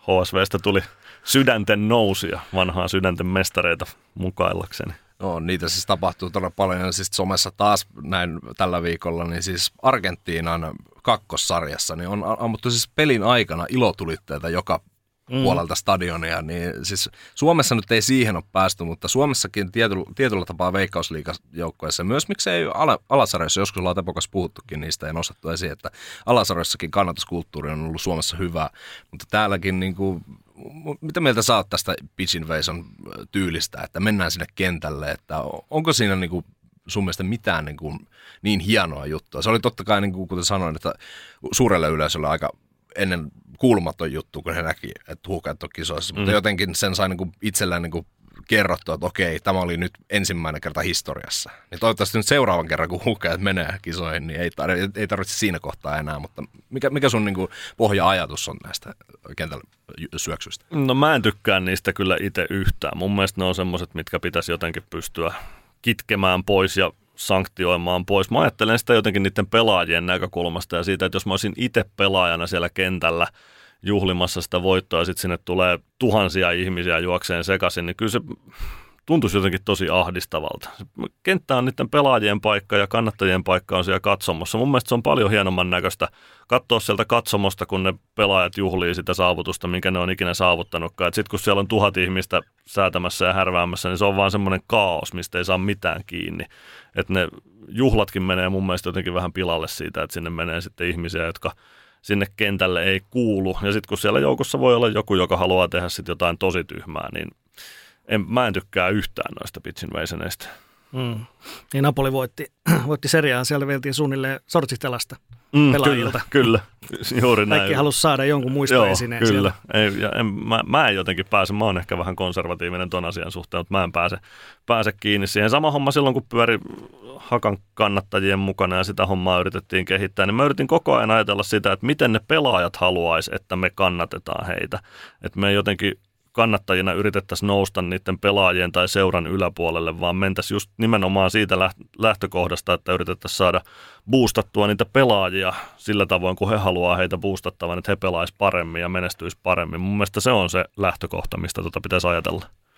Ja joskus ollaan puhuttu siis siitä vielä, että seuran ja kannattajien välinen yhteispeli ja yhteydenpito myös siinä, että miten, miten halutaan vaikka jotain nousua tai ottelun voittoa juhlistaa. Nyt on ainakin Veikkausliikassa on paljon ja KTP tekee aina, että kun on ainakin fanit ja varmasti moni muukin seura, mutta en nyt kaikkia voi tuota kertoa tai tuota, luetella, niin menevät siis niin kuin sinne kannattaa päädyn eteen sitten ihan rauhassa. Kun mm. on ensin juhlittu, pelaajat on juhlineet ja katsonut, että okei, hei nyt hyvä voitto, siirtää katseet eteenpäin, mutta hei mennään saattaa faneille vielä chantit tosta ja uploadit, niin sehän on sellaista niin kuin, hyvää kannattajakulttuuria, että käytännössä kannattajat ei ole mitenkään erillinen osa, vaan he on osa sitä yhteisöä, mutta heilläkin on se oma aika ja paikka, milloin he saavat sitten loista. Just näin. Tuossa on, toi on mun mielestä tosi hyvä, tosi hyvä systeemi, että sitten se näyttääkin sitten hienolta, kun ne kannattajat saa sen oman hetkensä niiden pelaajien kanssa ja siihen pystyy kääntämään kamerat ja pystyy nauttimaan siitä hetkestä, niin toi on se, miten se mun mielestä pitäisi tehdäkin. No, näistä Mikko sun selostusprojekteista tässä on vielä yksi aika merkittävä josta voidaan puhua seuraavaksi. Sittenhän vielä vähän yleisiä kysymyksiä. Niin tota, pari vuotta sitten sua kuultiin ensimmäistä kertaa myöskin tuolla Ylen kanavilla sitten Futiksen arvokisojen yhteydessä. Niin miten tämä Ylen, Ylen homma sitten, voidaan varmaan sanoa keikkahomma jossain määrin, niin miten, miten nämä sai alkunsa? Joo, kyllä se keikkahomma on. En itse asiassa tarkalleen tiedä, että mistä ennen Karinantti keksi, että mua kysyy selostamaan kisoja, mutta silloin, koskahan se oli, se oli varmaan sitten, olisiko se ollut 20 yksi tammikuuta ehkä alkuvuotta varmaankin, kun Antti soitteli ja kysyi, että, että tota, kiinnostaisiko tehdä kesällä EM-kisoja. Ei kauhean pitkään tarvinnut miettiä, kun vastasin, että kyllä kiinnostaa. Ja varmistin sitten vielä Viaplayn suunnalta, että onko ok, jos lähden Ylelle keikkaa tekemään. Ja sieltä näytettiin vihreä valoa ja vihreitä valoa ja sillä tiellä ollaan. Ja nyt neljännet arvokisat Ylellä on sitten ensi kesänä, tai siis nyt tänä kesänä, mikä nyt on käynnissä, naisten MM-kisat 20. heinäkuuta alkaa, niin on, on kyllä mahtavaa, että on saanut kokea noitakin. Tavallaan samaa työtä, tavallaan sitten kuitenkin tosi erilaista, kun arvokisoissa on niin iso huomio ja Yle niitä on isosti tehnyt studioineen ja muineen, niin on siinä niin kuin samaa työtä, mutta vähän eri paketissa ja tosi hienoa, että niitä on saanut tehdä. On kyllä, se oli yksi ehkä sellainen unelma, että pääsis futiksen arvokisoja tekemään, niin se on ainakin täyttynyt. Mm. No niin kuin sanoit, niin siinä on, siinä on ero, että jos tehdään Viaplaylle, niin siellä on maksullinen paketti ja lähtökohtaisesti aina siinä on laji-ihmisiä, jotka katsoo pelejä. Mutta miten sitten, vaikka ne arvokisat tehdään siellä TV2, niin siellä on, siellä on niitä kuuluisia mökin mummoja ja ihan, ihan niin kuin laidasta laitaan katsoja, niin lähestyt se jotenkin eri tavalla niitä – selostuksia sitten, kun tehdään tämmöiselle isolle kanavalle? No ehkä vähän joo, ei siinä mitään merkittävää eroa, mutta kyllä sitä vähän yrittää miettiä sitten sillä että, että mistä kulmasta asioita esiintyy ja minkälaisia asioita esiintyy. Se on totta, että, että vaikka valioliikapeleissä niin suurin osa katsojista on semmoisia laji-ihmisiä, jotka saattaa hyvin tietää siitä seurasta tai niistä seuroista, jotka ottelussa pelaa niin paljon enemmän vielä kuin minä. Niin siinä on sitten taas oma miettimisensä, että miten tuo sellaisia asioita esiin, jotka tukee sitä, sitä lähetystä. Että kyllä sitä tuosta kulmasta vähän pitää miettiä, mutta en mä nyt mitenkään merkittävästi ole lähestymistä muuttanut. Oli se sitten valioliigaa Viaplaylle tai EM-kisoja tai MM-kisoja Ylelle. Mm. Niin lähtökohtaisesti voisi ajatella, että ketkä seuraa vaikka sitä valioliigaa, niin siellä voi tulla niin kuin hyvin pieniä detaljeja tällaisia niin kuin kuluttajalta, että nyt sä sanoit ton vääriä, ei kun se olikin mm. näin. Ja sitten kun tehdään isolle yleisölle, niin voi tulla sen tyylistä, että, että sä et nyt ole kertonut, että mikä, mikä tämän pelipaikka on tai että mikä, mikä tämän seurajoukko on. Ja tällaisia, jotka tavallaan on niin kuin perusasioita siellä joo, maksupuolella. Joo, kyllä se, kyllä se tohon, tohon helposti menee. Ja sitten en tiedä johtuuko siitä, että yleisö on vielä laajempi arvokisoissa vai oliko se sattumaa, mutta esimerkiksi viime kesänä – naisten EM-kisojen aikana saman vuorokauden aikana, mutta tavoitti kaksi palautetta, missä toisessa kerrottiin, että mä oon paras urheiluselostaja, jota tämä katsoja oli ikinä kuullut, ja toisessa palautteessa oli, että mä oon kisojen huonoimpia selostajia. niin sekin kertoo varmaan sit siitä, että, että tota kaikkia ei voi miellyttää ja paljon on katsojia, jotka sitten haluaa vähän erilaista selostamista kukin. Mm. No Ylellä on aika mielenkiintoinen tämä selostajapolitiikka nyt viime vuosina, eli, eli tota, on kerätty tavallaan tämmöisiä selostajan all-stars kokoonpanoja, voisi sanoa, niin kuin bändi, eri, eri tota, otettu niin solo-artisteja tavallaan eri firmoista, eli vaikkapa Saukko Lantoni ja Velja Engström ja Kainulaisen Tero ja sinä olette vaikka käynyt tekemässä näitä arvokisoja, niin mitä, mitä ajatuksia Mikko herättää tällainen Ylen nykyinen linjaus, että tavallaan ei, ei olekaan niitä omia selostajia siellä, vaan otetaankin tavallaan maksupuolelta, kerätään sieltä parhaat? Joo, toi on, toi on mielenkiintoinen asia. On sitä jo jokuisia sanoja vaihdettu tuossa kanssa matkojen varrella Tampere-Helsinki väliä, kun ollaan kollegoiden kanssa ajeltu, mutta tota, mullehan se on tietysti hyvä asia, että, että mut on sinne mukaan otettu ja että on mahdollisuus sitten friikkuna käydä tekemässä Ylelle noita kisakeikkoja. Mm, en mä oikein tiedä. Jotenkin ehkä olettaisi, että Ylellä olisi omia selostajia enemmän, jota he käyttää, mutta tota, en ole siitä Ylen tuottajien kanssa sen enempää rupatellut, enkä, enkä tiedä taustoja, niin vaikea ottaa kantaa, mutta ty- tyytyväinen on tietysti omaan tilanteeseen, että saan siellä mukana olla. Mm, totta kai. No mites viime syksynä, kun oli futiksen MM-kisat, ne pelattiin Katarissa ja sehän oli aika iso, iso vyyhti sitten, mikä siihen liittyy, eli, eli tota, korruptiot, ihmisoikeudet, kaikki mahdollinen, niin miten, miten lähestyit esimerkiksi tota Katarin turnausta, tai oliko teillä ylipäätään tällaisia jotain linjauksia, että miten esimerkiksi peliselostuksissa puhutaanko siinä näistä asioista, minkä verran, jätetäänkö se mieluummin sitten studioon tai insertteihin, tai miten, miten se käydään läpi? No toi on pitkä tarina, toi on siis on mun selostusurani vaikein, vaikein kokonaisuus, noin Katarin kisat, mitkä syksyllä loppuvuodesta pelattiin. Mm, 22 alkuvuodesta taas Antti soitteli, Ennekarin Antti soitteli ja kertoi, että, että olisi tota tarjolla sitten kesällä naisten EM-kisat, ja siinä mulla tuli sitten mieleen, että okei, että, että mua käytetään nyt näissä, että tuleekohan sitten kutsua Katariinkin, ja vähän niin kuin hirvitti, että mitähän mä sitten sen kanssa teen. Sitten mä jotenkin ajattelin se, että okei, että ne on jaetut kisat, että ehkä, ehkä mulle ei vielä sieltä riitä sitten kuitenkaan tekemistä, ja unohdin tämän asian sitten vähän niin kuin, etten stressannut siitä sen enempää. No sitten kesällä näiden naisten kisojen aikana Antin kanssa käveltiin jossain Ylen käytävällä, ja Antti sanoi siinä sitten, että, että jos kiinnostaa, niin Katarissa on hommia sullekin sitten loppuvuodesta. Ja siinä tuli sitten semmoinen, että okei, että kiinnostaa, mutta ei kiinnosta, että mitäs hittoa mä tämän kanssa nyt sitten oikein teen. Ja, ja tota, sitten sen syyskesän, syksyn siinä pyörittelin sitä asiaa ja painin mielessäni, että voinko mä tehdä ne kisat, että kun siellä on niin kuin tosi moni asia sotii niin pahasti mun arvoja vastaan, siinä koko, koko vyyhdissä ja olin monta kertaa puhelin kädessä sillä, että mä soitan Ennekarille, että en mä voi tehdä näitä kisoja, että tämä on niin hirveätä kuraa koko homma. Mutta sitten olisiko se ollut jotain lokakuun loppua, marraskuun alkua varmaan, kun oli Ylen toimituspalaveri näistä kisoista. Ja siellä sitten linjattiin, että, että Yle tekee kriittistä sisältöä myös Katarista ja selostajia ei mitenkään suitsittu, etteikö me voitaisiin ottaa kantaa asioihin. Ja sitten mä rupesin miettimään sitä sillä tavalla, että, että okei, että jos mä otan sen pestin vastaan, niin mä pystyn varmistamaan ainakin sitten, että mun peleissä otetaan kiinni sellaisiin ajankohtaisiin mm. uutisiin, mitkä liittyy näihin ihmisoikeusasioihin ja pystyy sitten heittämään vähän FIFAa kölin alta tarvittaessa ja muuten puuttuu näihin, niin sitten se antoi mulle sellaisen, että okei, että mä menen tekemään näin, niin mä voin varmistaa sitä ainakin, että mun oma osuus siitä, että myös ne huonot jutut tulee esille, niin on varmistettu. Ja sitten sit mä tein ne kisat, ei, ei sekään nyt kaikkein helpointa ollut koko ajan niin kuin jäyti mielessä se, että vaikka ne pelit oli hienoja, niin sitten kuitenkin se kaikki, mikä siinä ympärillä oli, on jo niin kuin ihan käsittämätöntä sontaa, niin tosi, tosi vaikea työtehtävä se oli. Ja kyllä mä huokasin helpotuksesta sitten joulukuun alussa, kun se joku neljännes välierä, kun mulla oli viimeinen peli, kun se oli selostettu, niin sitten oli sillä, että nyt, nyt tämä on ohi, että nyt ei tarvi enää koskea tähän, tähän pakettiin.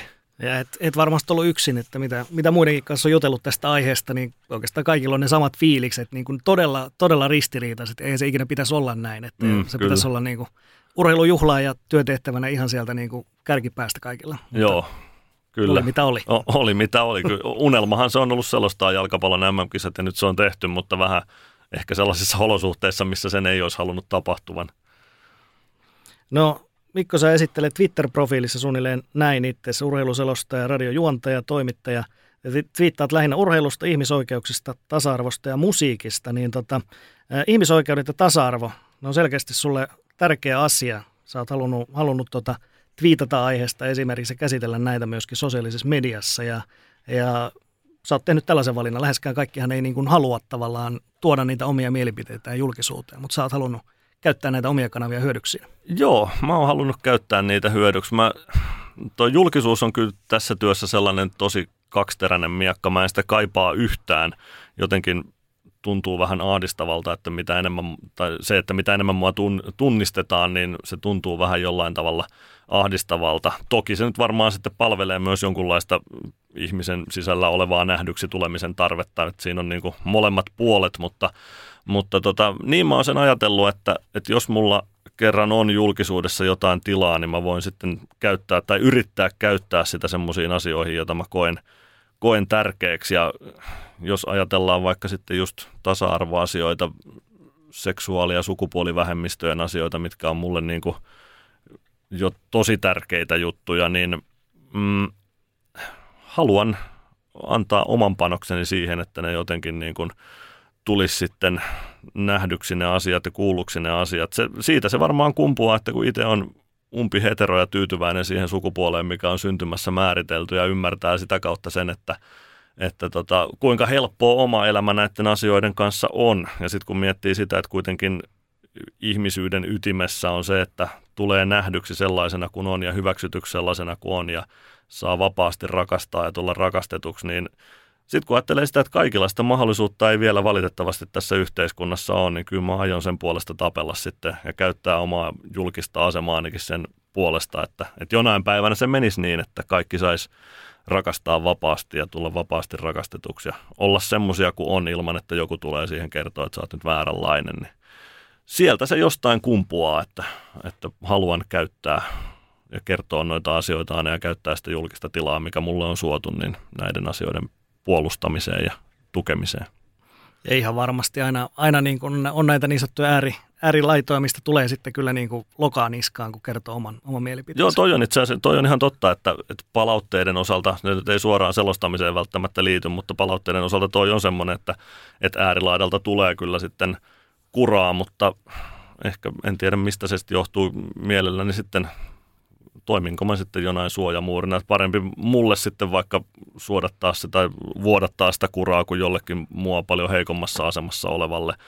Jos se ehkäisee sitä, niin antaa tulla sitten vaan. Ehkä se on sitten se erotuomaritoiminnan kasvattama paksumpi nahka, mikä kestää sitä enemmän tai, tai jotain, mutta tota, toi on totta. 21 EM-kisoissa silloin puhuin, olikohan se Itävalta-Unkari-matsi, puhuin juuri samana päivänä tulleesta uutisesta, kun UEFA oli kieltämässä Manuel Neueria käyttämästä sateenkaarin väristä kapteenin nauhaa, ja siitä oli sitten eräs äärioikeisto hörhö omaan nettilehteensä kirjoittanut oikein artikkelin, että Ylen selostaja Mikko Aaltonen homottaa suorassa lähetyksessä, mm. ja sitten oli mitannut tai laskenut siitä lähetyksestä sen, että kuinka pitkään mä puhuin tästä asiasta, ja kuinka ihmiset on suivaantunut, kun on puhuttu tämmöistä, mutta tota, joo, en, en muuta tekemistäni näiden palautteiden vuoksi. Se saa ehkä mut vaan niin kuin suurempaan liekkiin siinä, että puhun enemmän tasa-arvoasioista ja puolustan niitä yhä enemmän. Tuntuu, että välillä, välillä ihmiset ehkä ajattelee aika sille niin kapeakatseisesti, että kun esimerkiksi kertoo näitä mielipiteitä, niin sit voi tulla just jotain, että no selosta se vaan jalkapalloa. Mm. Tai jos vaikka joku näyttelijä samalla tavalla, niin sanotaan, että no keskity siihen näyttelemiseen. Mm. Ihan kuin ei saisi olla niin kuin mitään muita kuin sen kapean laatikon ulkopuolelta mitään niin kuin mielenkiinnon kohteita tai ajatuksia tai ylipäätään mitään muuta. Joo, kyllä. Ja ei, siis eihän jalkapalloa voi irrottaa noista asioista. Tuolla on jalkapallokentillä paljon vaikka homoseksuaalia pelaajia, jotka haluaa varmasti tulla nähdyksi juuri sellaisena kuin on, mutta se maailma on yhä tosi heteronormatiivinen ja se, sitä pitäisi jotenkin pystyä muokkaamaan sillä että, että se olisi ihan täysin normaalia sitten kertoa myös vaikka pukukopissa, että mä tykkäänkin poikana pojista tai tyttönä tytöistä. Ja toi on Linda Selström siitä viittasi hyvin MM-kisojen aikaan, Katarin MM-kisojen aikaan, että minkälaisen viestin FIFA näillä sekoiluillaan antaa sitten nyt tänä kesänä naisten MM-kisoissa pelaaville homoseksuaalille pelaajille, että kun ei voi käyttää One Love kapteenin nauhoja tai muuta vastaavaa, mm. niin joo, ei, ei noita voi irrottaa noita ihmisoikeus- ja tasa-arvoasioita jalkapallosta tai urheilusta tai yhteiskunnasta mistä tahansa. Ne, ne kuuluu osaksi sitä. No mites, mites Mikko tästä eteenpäin? Sä oot tosiaan aika, no, voidaan sanoa suht nopeassa ja se kuitenkin seitsemän ja puoli vuotta, niin susta on tullut nyt täysverinen ammattilaisselostaja ja pelimäärät on kovia, niin onko sulla selostana jotain tällaisia tavoitteita tai ootko asettanut mitään päämääriä itsellesi?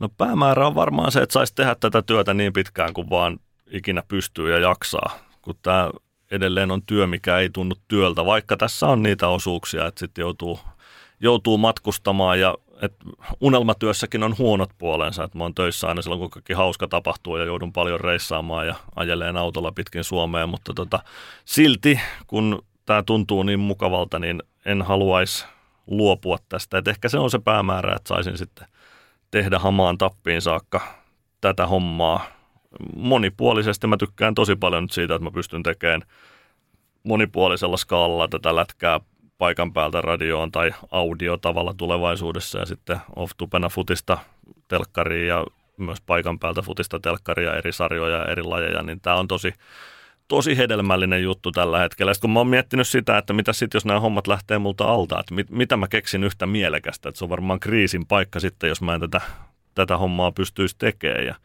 ja tota, niin, joo, se, se, se on se ehkä suurin päämäärä. Ei mulla ehkä semmoista, no totta kai nyt huuhkajien pelejä olisi kiva joskus kokeilla selostaa tai mm, mitähän vielä, ehkä jotain, jossain vaiheessa ehkä jotain toisia lajeja.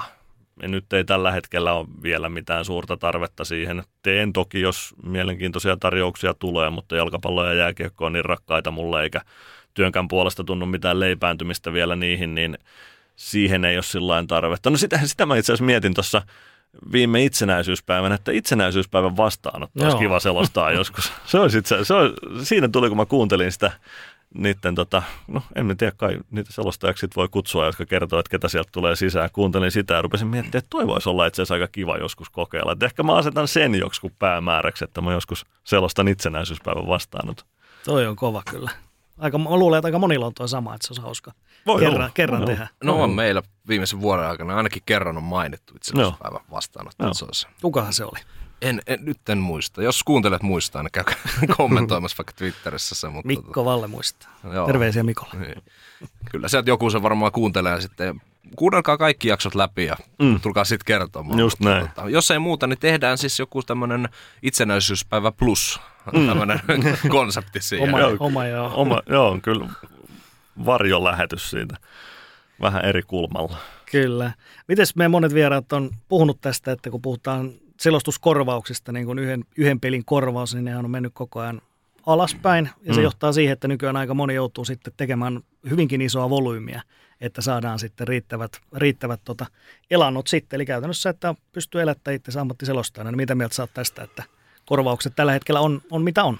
No joo, se, se on ehkä se, mihin mä viittasin tuollakin, että munkin pitäisi enemmän puhua tästä työstä työnä kuin unelmatyönä, että se muistettaisiin, että tämä on kuitenkin työ, mistä sitten pitäisi se elanto kasata. Ja nyt mä oon siis lähtenyt aivan karkkirahoista liikkeelle silloin 2015. Aivan siis semmoisesta niin kehtaa ajatellakaan, että kuinka halvalla mä itteni myin tälle alalle silloin.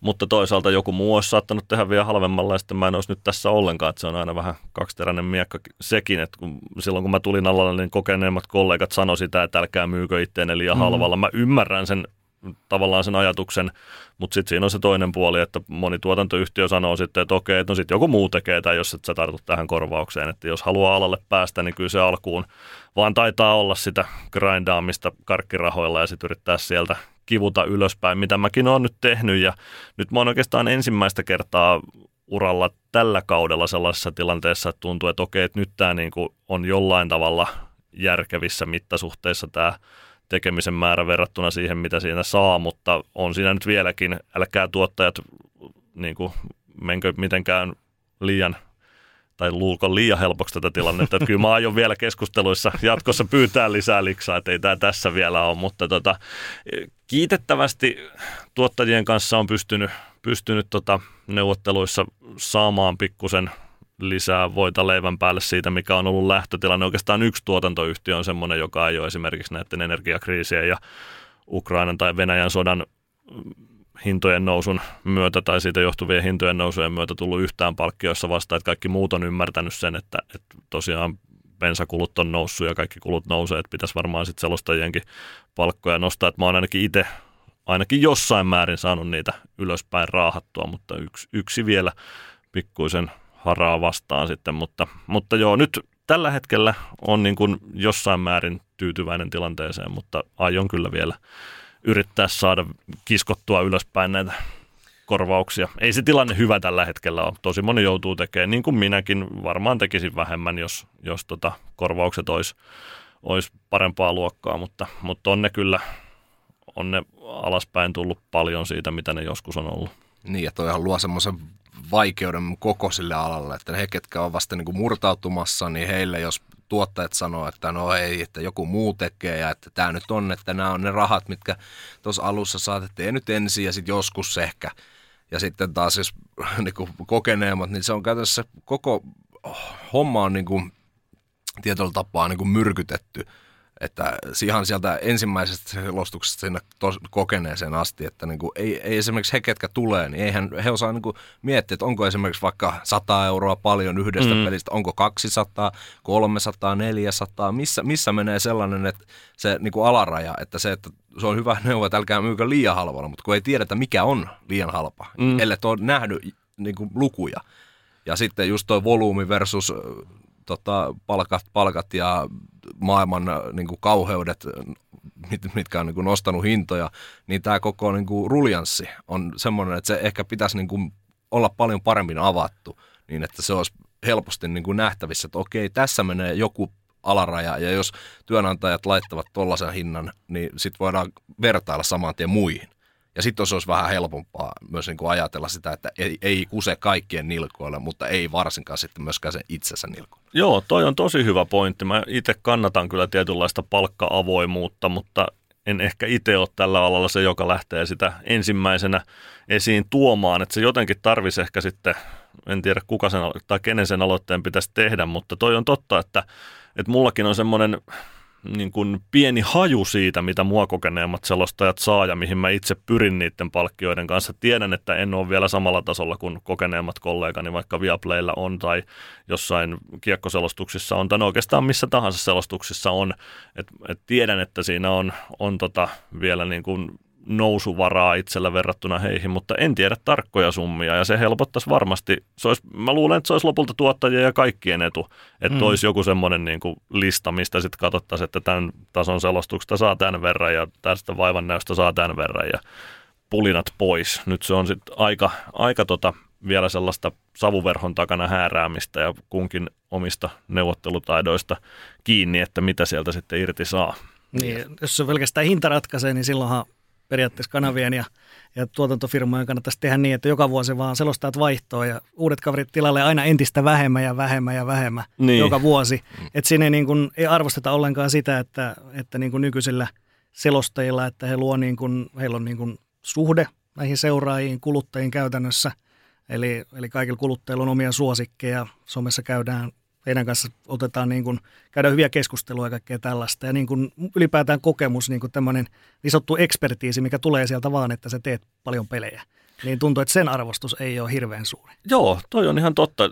Tähän tilanteeseen, missä mäkin vaikka oon, niin ei ole mitenkään kauhean helppo päästä. Et siinä pitää tosiaan kestää se grindaaminen niillä surullisilla korvauksilla ja tehdä sitten jotain, jotain muuta hommaa ohessa, jotain muuta työtä ohessa niin kuin mäkin teen. Ja se on pahimmillaan se on tosi kuluttavaa ja sitten se saattaa johtaa siihen, että okei, että no ei tästä nyt sitten tuo ammattia ja sitten jää hommat kesken. Että varmaan niin kuin hyviä selostajia on jäänyt rannalle ihan sen takia, että, että ei ole vaan sitten löytänyt sitä reittiä siihen pisteeseen, missä mäkin nyt vaikka saan olla.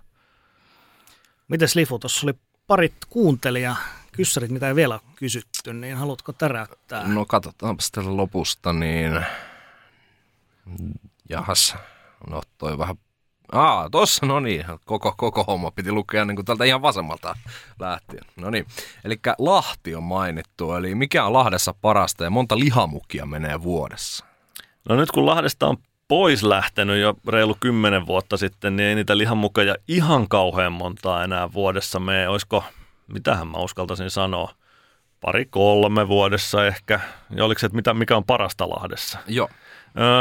Mä tykkään siitä lahtelaisesta semmoisesta omaleimaisesta kotiseutuylpeydestä. Lahti on vähän semmoinen niin kuin Suomen kartan kauhukakara ja ne lahtelaiset on tosi ylpeitä siitä, mitä ne on.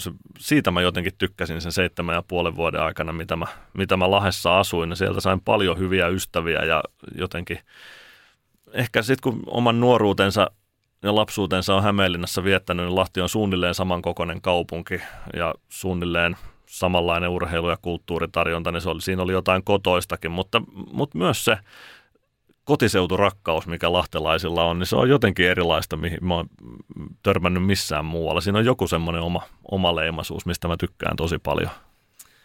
Kyllä Lahdessa on jotain.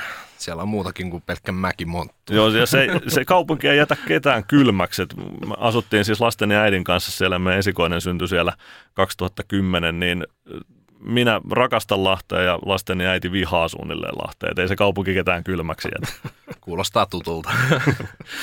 no Hakastahan tietenkin kysyttiin paljon, että miksi, miksi mutta nehän käytiin tuossa jo läpi. Niin, ja sitäkin jo käytiin sen verran näitä selostushommia, että se on sulla intohimo ja sanoit, että ne itsenäisyyspäivän juhlat voisi olla semmoinen, mitä voisit selostaa, mutta jos nyt joku urheilulaji pitäisi, nyt, nyt sun käy niin, että jääkiekko ja jalkapallo loppuu nyt kokonaan, eikä sua enää haluta sinne, niin minkä, minkä lajin ot, ottaisit nyt seuraavalla viikolla haltuun?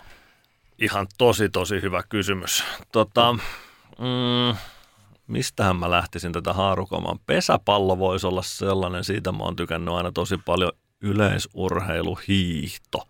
Siinä voisi olla semmoinen kolmikko, josta toi valinta sitten tulisi tehtäväksi. Mm, ehkä mä ottaisin noista, äh, jos pitäisi tehdä lopun ikään, niin yleisurheilu. Sanotaan vaikka se. Oikein hyvä. Tietenkään että tämä oli vain tällainen ajatusleikki, missä Kyllä. nimessä ei jääkiekko ja jalkapallo yhteisö niin haluaa, että Mikko jatkaa vielä pitkään. Uh, mutta miksei sitten yleisurheiluseurat ja muut vastaavat ja haluatte oman kisoihin, ottakaa sitten Mikko yhteyttä. Niin, kyllä. No, tota noin, no, tota noin, onko täällä vielä? Ei tai olla. Mm. Olisiko se siinä?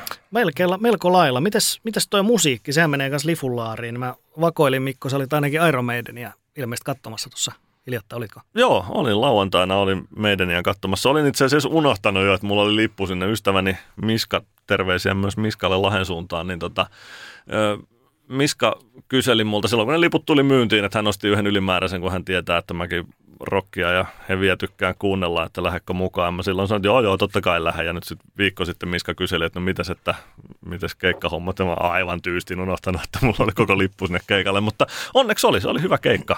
Soitettiin vähän semmoisiakin biisejä, joita ei ole ihan niin usein soitettu. Esimerkiksi 37 vuoteen livenä, niin tota, oli, oli mainio keikka ja kiva, että ei ollut sitä ihan pelkkää hittikimaraa, että oli vähän sieltä niin kuin laarin pohjaltakin kaiveltu. Mutta joo, musiikki on mulle ihan super tärkeä asia. Se toimii latautumisessa ja palautumisessa ja kaikessa muussakin. En osaa itse soittaa kuin rumpuja sillä auttavasti. Mä en tiedä, rummut tuntuu olevan selostajien soitin. Aika Monilla. moni, aika moni selostaja soittaa, en tiedä liittyykö se rytmi sitten jotenkin siihen, että selostuksessakin on joku tietty rytmi, mikä pitää hahmottaa. Ehkä se siihen liittyy, näin mä oon sitä miettinyt. Mutta joo, rumpuja auttavasti osaan soittaa ja haaveilen, että ostan sähkörummut itselleni vielä kämpillekin tässä jossain vaiheessa, mutta tota, joo, pienestä pitäen on tykännyt musiikkia kuunnella ja edelleen on kyllä tosi rakas asia mulle.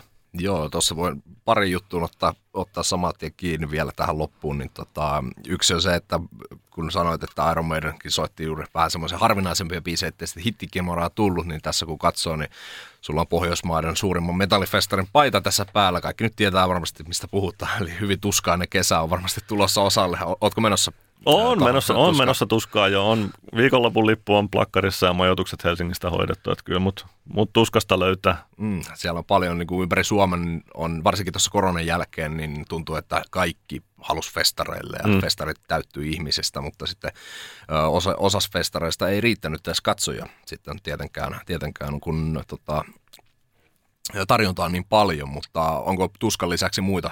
Meinaatko ehtiä, ehtiä monessakin festarissa tai keikolla käymään vielä kesällä? No se tai, tuska taitaa jäädä kyllä ehkä ainoaksi. Ei ole ainakaan vielä tota, muita festarilippuja plakkarissa. Rockfestia mä mietin nyt, onko se ensi viikolla? Joo, vai? viikolla. Joo, joo, sitä mä mietin, mutta se jää nyt, jää nyt väliin. On omat nelikymppiset tai nelikymppisjuhlat ja sitten on Viaplayn karonkkaa siinä, niin menkööt, ne menee nyt ohi sitten Rockfestin, mutta tota, joo, taitaa tuska jäädä kyllä ainoaksi ainoaksi tällä kesää, mutta se on, se on mainio viikonloppu. Mun perinteisiin kuuluu, että perjantaina tuskaa ja sitten lauantai-aamuna Prideille vähän fiilisteleen tunnelmaa ja marssiin ihmisoikeus- ja tasa-arvoasioiden puolesta ja siitä sitten keikoille taas lauantai-illaksi sunnuntaina vielä vähän lisää rokkia, niin siinä on selkä kyllä, selkä kovilla sen viikonlopun jäljiltä, mutta siellä on aina niin hyvä meininki, että sen kestää kyllä.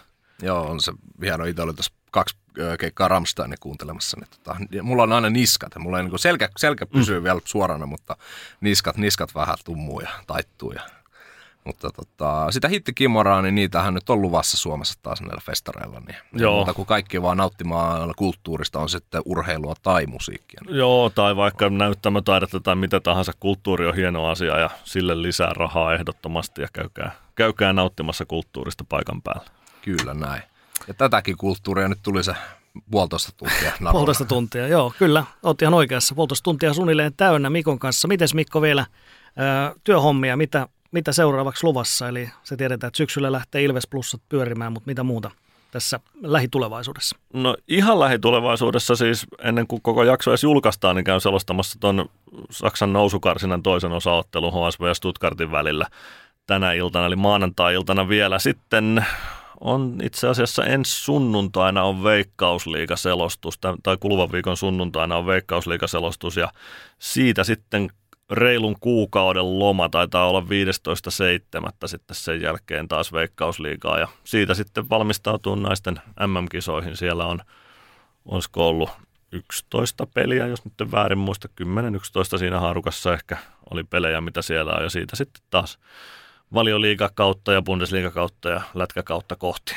Mm, eli ihan kohtalainen lomakin mahtuu ja sitten taas täysillä mennään. Joo, ihan, tuntuu ihan kivalta ottaa tuommoinen pikkuhuili tuohon, että, että kyllä se nyt niin kuin, niin monta kertaa kun on unelmatyöstä ja siitä, että se tunnu työltä, niin puhuttu tässä, mutta kyllä se täytyy myöntää, että ihan kivalta tuntuu se, että kalenteri on tyhjä tuossa sen noin kuukauden päivät. Mm, ja kyllä se vaan on näin, että, että tota, jos, jos se kone käy koko ajan siellä niin kuin limitillä, niin kyllä se jossain kohtaa tuuttaa sitten. Menee rikki, jos ei välillä pääse niin kuin laittaa virrat pois myöskin. Joo, näin se, näin se on, että, että tota, hienotkin asiat kuormittaa, jos niitä tekee liikaa. Että nyt, on, nyt on aikaa sitten kuukauden verran touhuta lasten kanssa ja ihan uunituoreen parisuhteenkin kanssa viettää kesää tässä, niin on kiva kesä luvassa. Tämä kuulostaa Lifu hienolta ja tota, me varmaan lopetellaan tähän. Kiitoksia paljon Mikko. Oli tosi hauska jutella, jutella näistä asioista sinun kanssa. Kiitos, tämä oli mahtava vierailu. Kuunnelkaa sporttimaistereita ja se yhteistyökumppani, ainakin muutama vielä lisää syksyksi, niin saadaan jatkoa tälle. Kyllä. Ei muuta kuin me palataan ensi viikolla. Lifu lähtee muuten armeijaan. Joo. Lifu ei ole ensi viikolla. Joo, en. Nyt joudun sanomaan, että mitäs on, oliko nyt, että kaksi jaksoa jäljellä? Joo, kaksi on vielä. Niin, tämän lisäksi. Niin joo, niin minä en ole ensi viikolla nyt ollenkaan. Lähden kertaamaan, en, en kerrasta oppinut. Niin. No niin, ei muuta kuin kertaamaan sitten. Ai, ai. Onnea, onnea Lifulle sinne ja me palataan tosiaan. Minä on sitten ensi viikollakin. Niin. Joo, älkää soitelko. Älkää oliko perään. Palataan ensi viikolla. Sporttimeisterit.